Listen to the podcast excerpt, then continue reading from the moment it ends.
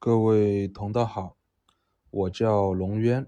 我在人生最黑暗的时候，有幸且有缘入了周易的大门，并诚心诚意修习周易多年。对我来说，无论精神层面，还是认知层面，还是物质层面，都有了翻天覆地的变化。这次特地想将我观周易所得分享出来。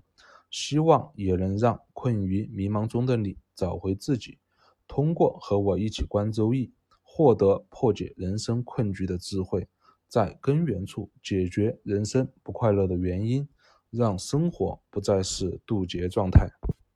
周易基本后来分为了两派，一派是术数派，走的是玄上又玄，取名字搞预测路线；另外一派是易理派。所谓一理派，大多数都是以经解经，咬文嚼字。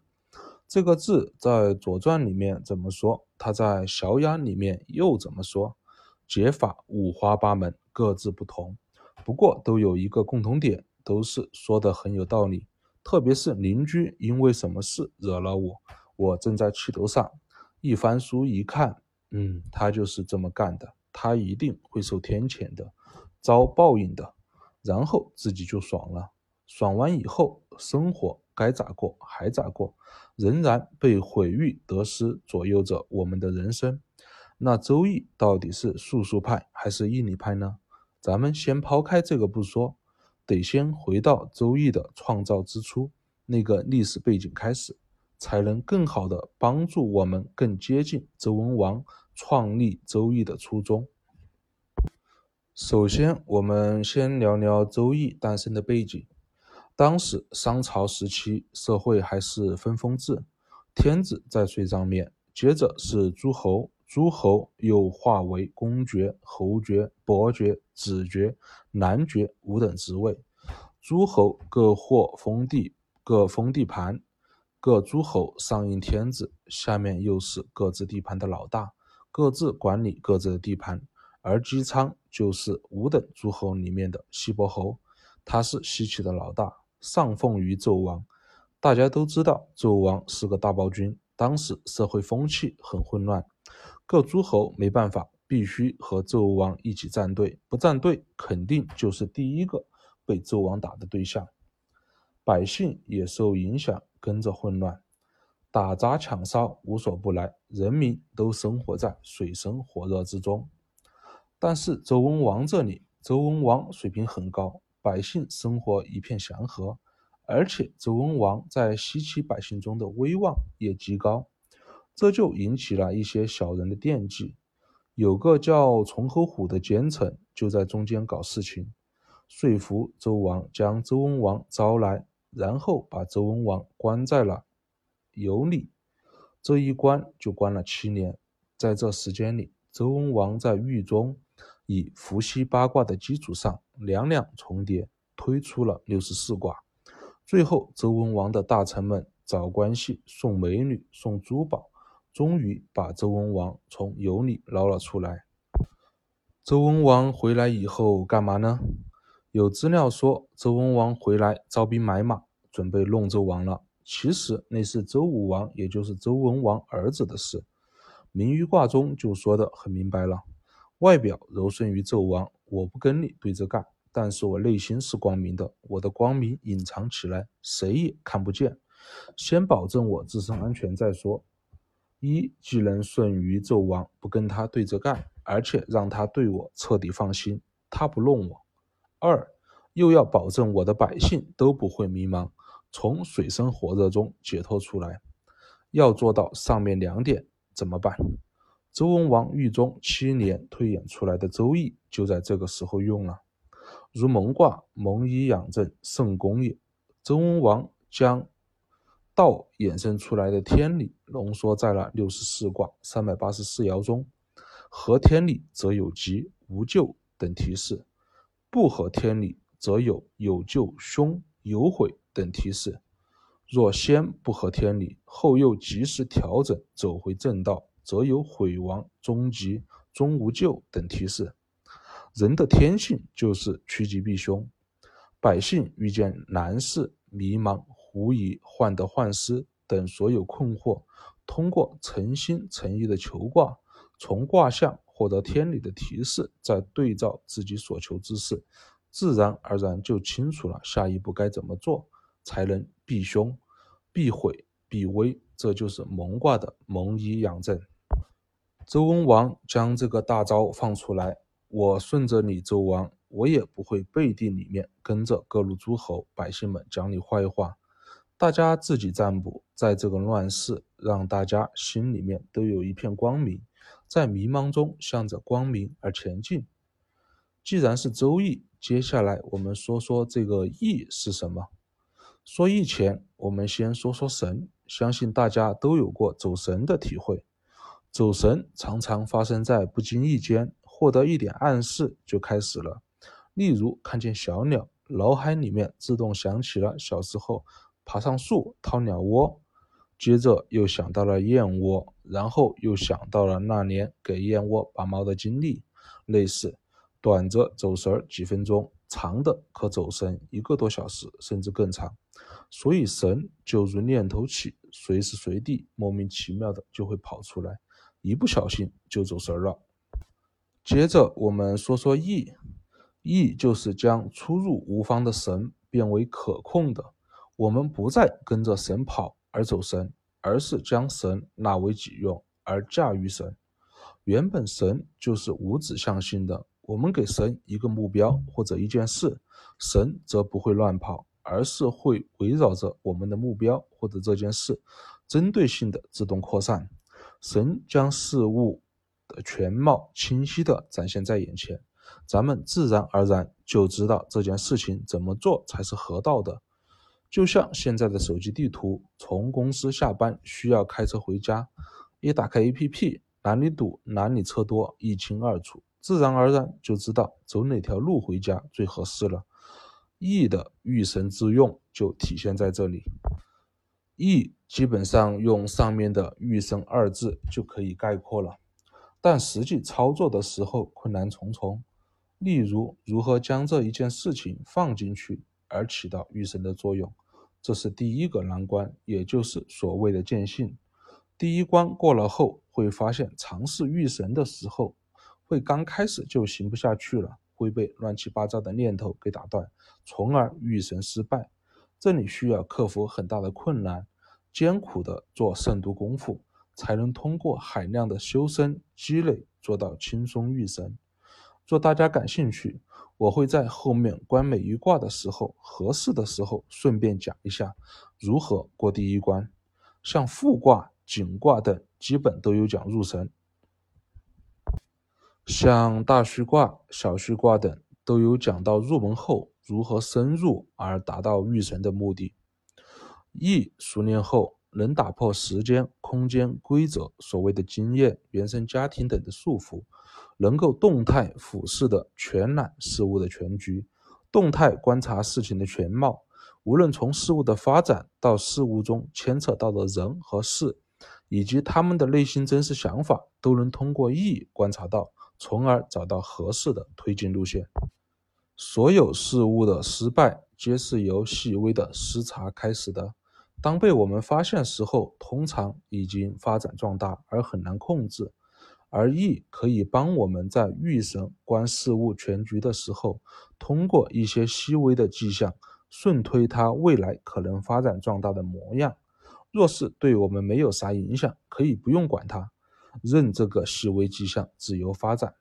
若是通过这个细微迹象顺推，可能会对我们造成伤害或者有凶，自然在这件事情对我们不利的发展趋向在萌芽处就可以轻松解决掉。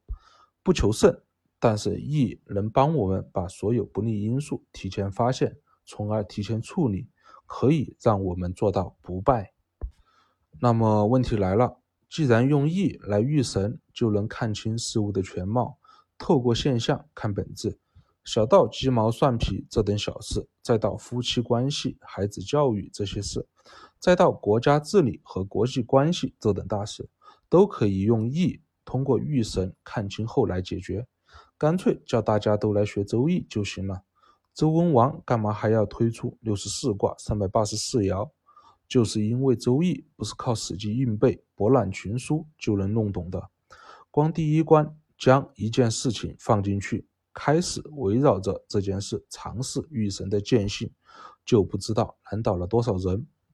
无论大学八条目的格物、致知、诚意、正心、修身、齐家、治国平天下中的“致知”二字，还是知止而后有定，定而后能静，静而后能安，安而后能虑。虑而后能得，说的都是这个第一关见性。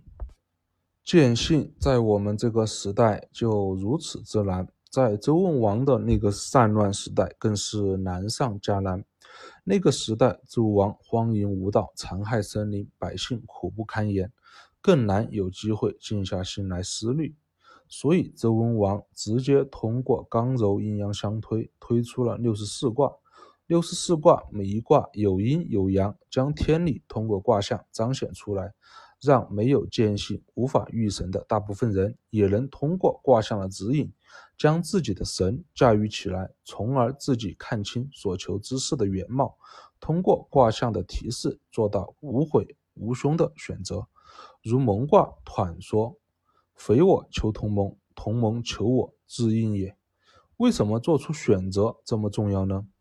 因为我们经历的所有让我们痛生而哭，甚至危及生命的大灾，都是一点一滴不起眼的小恶积累而成，以至于得到灭顶之灾。如四合卦，小恶不放在心上，不加以警惕，做了就做了，日积月累，量变引起质变，以至于到合笑灭耳的灭顶之灾已经不可挽救。而福报也是因为我们一点一滴的。积善累积而来，常人也是因为小善事情太小而嫌麻烦，不愿意做。其实如果做了，积累起来了，量变引起质变，福报自然就来了。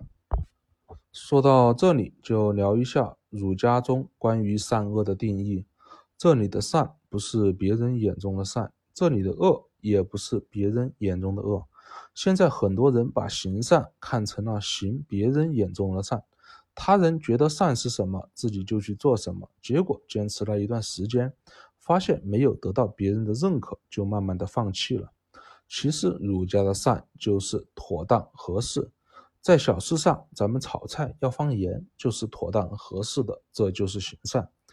在城市尿急去厕所，这也是妥当合适，这也是行善。又或者荒郊野外没厕所，找个草丛也是妥当合适的，这也是行善。那么恶就更好理解了，凡是不恶的，就是善。这些是小事，我们都能轻易的判断。但如果是稍微大点的事呢？稍微大点的事，当我们面临抉择时候，常常会受情绪左右，被贪嗔好恶。等私欲以及原生家庭所谓经验先入为主的影响，不能冷静全面地看待事物，从而做出错误的选择，而导致有悔有凶，这皆由恶所导致。而通过周易卦象，则能自知所由之事以及自己将做的抉择是吉还是凶。周易中的无咎、无悔等，皆是行善；有咎、有悔、利、凶等，皆是行恶所致。前面说到周文王通过阴阳刚柔相推而推出了六十四卦，咱们这里就先提前简单扫盲一下，说说这阴阳刚柔相推是怎么推的，为后面的和我一起观卦的时候有个基础的印象。提起阴阳刚柔，相信大家第一反应就是太极云。众说纷纭，这里就不一一提别人说的了，我借构卦来说。应该能让大家有个直观的体会。构卦的初六说：“寄于金翅，贞吉。”这里圣人用金翅来喻翅是啥？古代的螺丝机，它的作用就是通过转动将蚕丝卷起来。这个金翅就是螺丝机的把手，初六就是车身。转动把手的时候，车身自然就跟着一起转了。这个把手就是刚，这个车身就是柔。柔跟着刚动，但是呢，我们会发现这个把手虽然在动，但是它只能在这个固定范围内动，它不会跑到天上去，也不会跑床脚去。这就是柔牵着刚，虽然是柔顺着刚动，但是柔却能保证刚不会走偏，始终在道上。这就是元亨利贞中真的真正含义了。像同人卦得中而同于五刚，也是如此。上面构卦说的是柔顺着刚动，那么有没有刚顺着柔动的呢？当然有，随卦就是如此。随卦中刚在下位，想做点事情，但是他一没资源，二没人脉啊，那只能借力了。怎么借力呢？初九是刚，但是无位。初九整体观了一下事情，发现六二虽然是下位，但好歹有点位置，最主要是离得近，好接触。于是初九花了点心思，深入了解了这个事情中六二的想法，六二所处的位置，以及当前的整体环境。做了个计划，告诉六二，我可以帮你做点事情，要怎么怎么做。六二一听，这想法可以呀，我照着你说的做。这样六二既达到了自己的想法，又顺利帮初九完成了初九想做的事情。这就是刚在后面推柔，柔顺刚动有了，刚推柔动也有了，那有没有刚遇刚呢？当然也有。大壮卦九三遇上六就是刚遇刚了。周易用公羊来遇九三，九三想做一件事情，但是既不考虑上六的真实想法，也不考虑上六的所处环境，是否还有其他事等等多方面的因素。一来就说上六，我要做一件事情，你必须这么配合我。上六一听急了，我凭啥惯着你？坚决不让，也坚决不退。周易比喻公羊自己横冲直撞，结果撞到了个硬墙壁，把自己的脚弄伤了，还怪墙壁太硬。大家说这是不是自己找事嘛？就三这么搞，上六又不是你长辈，凭什么惯着你？事情肯定搞不成了。这就是九三遇上六，用刚反而遇刚了。那么该怎么办呢？这个时候九四出来了。九四在了解完事情全部情况后，将九三这么做的想法原委，再结合上六的实际情况一阵说后，上六同意了，说：“好吧，我愿意和九三一起做这件事。”以上就是刚柔阴阳相推而成万物，这里就不一一举例了，后面的观卦的时候再详细说，主要是让大家对刚柔阴阳有个基础的印象。周文王在狱中结合刚柔相推，再引入无位、下位、上位阴阳间的互动，而推出了六十四卦、三百八十四爻。这六十四卦覆盖了当今社会的所有人事关系，让我们就算没有悟性见义的人，无论是夫妻之事、公司之事、邻里纠纷，还是大到国际争端，都能通过六十四卦的刚柔变化，找到我们所处的位置。从而将我们自己的意引出来，获得解决我们困惑的智慧。最后再说说周易六爻中十位的事，不用记，有个印象就行。周易六十四卦中，每一卦都有六爻，下面三个爻代表下位，上面三个爻代表上位，阴阳刚柔交互而变化成象。其中下面第一爻为下而无位。最上面第六爻为上而无位，其中二和五是得中位。所谓得中，就是得到的意思。二在下位而得到，五是在王位老大位而得到。大多数如此，也有少部分五是二的升级版，如井卦，二是刚悟道，五是通过积累已经得到。二和四的功劳相同，同以柔而攻。二得道常以道做事，四承上启下，离五这个老大很近，处处谨慎，所以多畏惧。但是四能在中间妥善处理好上下关系。三和五的功相同，同以刚动而攻，但是三不能得道而行刚，所以凶多吉少；而五得道以行刚，所以刚，所以功多。那么三的不能得道而行刚是什么样子呢？如绝卦九三，小人在上，九三应于小人，发现小人在上面为非作歹，九三这直言快语的直接冲上去就给他一耳光，骂连两句，这是不是自找麻烦而有凶呢？又或者一卦六三，一卦本是上位养下位，下位观察而养下位提拔之象，结果六三不好好干自己的事情，对上谄媚求养，这就是不得道而刚一动则有凶。那么得道而行刚是什么样子呢？还是如绝卦九五，九五知道那个小人开始为非作歹了，以九五老大的位置强行把他摘了，有问题吗？没有问题。但是这么做诟病很多。九五的做法是将他提拔起来，弄在一个高位，让他去把所有人都得罪了。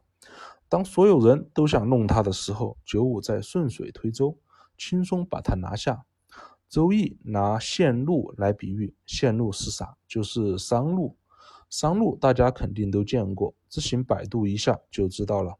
商路有个特点，它的果实嫩的时候是绿色的、硬的，成熟后是紫色的、很软，轻轻一捏就爆浆的那种。九五得道行刚的做法就是将它养一养，成熟了就顺手轻松拿下。这就是三不得道行刚和五得道行刚的区别，所以三多凶，当然也有少部分吉的，如景卦九三和牵卦九三等，这两个卦虽然也是刚，但是整体挂在那里啊，所以他们俩是吉的，得道而吉。所以周易面向的群体很广，覆盖了所有人，无论你是平民百姓还是王公贵族，你在那个乱世。遇见难题了、危险了、迷茫了，都能通过周易找准自己的位置，推出吉凶，从而做出合天理的选择，而避免悔恨，避免危险，从而走在光明的大道上。周易的诞生，就是面向的是社会每个阶层的每一个人，它是能够帮助每个人解决困惑、获得智慧的神器。它应该是每个人都能看得懂的，而不是作为研究。仅仅放在学术层面讨论，那么现在看《周易》，为什么就变得这么晦涩难懂了呢？其实体会《周易》的秘诀就是一个“观”字，“观”是用心观，用我们的神来观，而不是用眼睛看。看过《侠客行》应该都知道，最后侠客岛上一大堆武林高手跟着石壁上文字注解学《太玄经》，搞了几十年都搞不懂。最后被不懂文字的狗哥学到了精髓，周易也是如此。例如井卦九二，在井底射鱼，取水的翁漏了，很晦涩吧？但是只要在内景中用神还原一下场景，将我们身临其境的拿着鱼叉跑到井底去射鱼试试，会发现这就是水少的意思嘛？水少了都可以摸鱼了。没办法给人喝，井喻我们的内心，水喻我们的智慧，智慧不够，根本没办法跟别人绑定在一起嘛。若是别人找我来帮忙，把坛子扔下来取水，反而把他的坛子砸坏了，自然有凶。又或者顶挂九二，先看顶长啥样，顶有顶身和旋组成，旋就是那根棍子，穿过顶上面的两个耳朵，就能将顶抬走了。用丑匹来喻九二和六五的关系，丑匹是啥意思？就是感情不和睦的两口子。为啥还急呢？是不是也很晦涩吧？但是把顶和丑匹放在内景中，用神观一下就清楚了。这不就是用棍子喻丑匹的一方，用鼎喻丑匹的另一方？一个说话刚直，要求对方要怎么做怎么做，从来不考虑对方的处境。另外一方嘴巴也碎，凭什么惯着你？看你做的有不合我意的，还数落你几句，这不好好的夫妻就变成了仇痞了吗？要是都不适应一下，那铁定离婚或者出轨。但九二得道呀，能跟着道走，就得小心翼翼了。虽然顶耳里面凹凹凸凸不太好穿，像那根铁棒，小心翼翼的穿过顶耳，最终事情也能成。所以得吉。每一卦的爻辞只是类似于指路线索。若需体会卦里面的天理，需要将这些线索在心里用神具象化，整体来观，则能体会。若是大家感兴趣，后面就和我一起观每一卦吧。周易是多么实用的神器，我不太想把它作为学术来讲，也不想按照顺序来讲，一定要先讲乾坤两卦。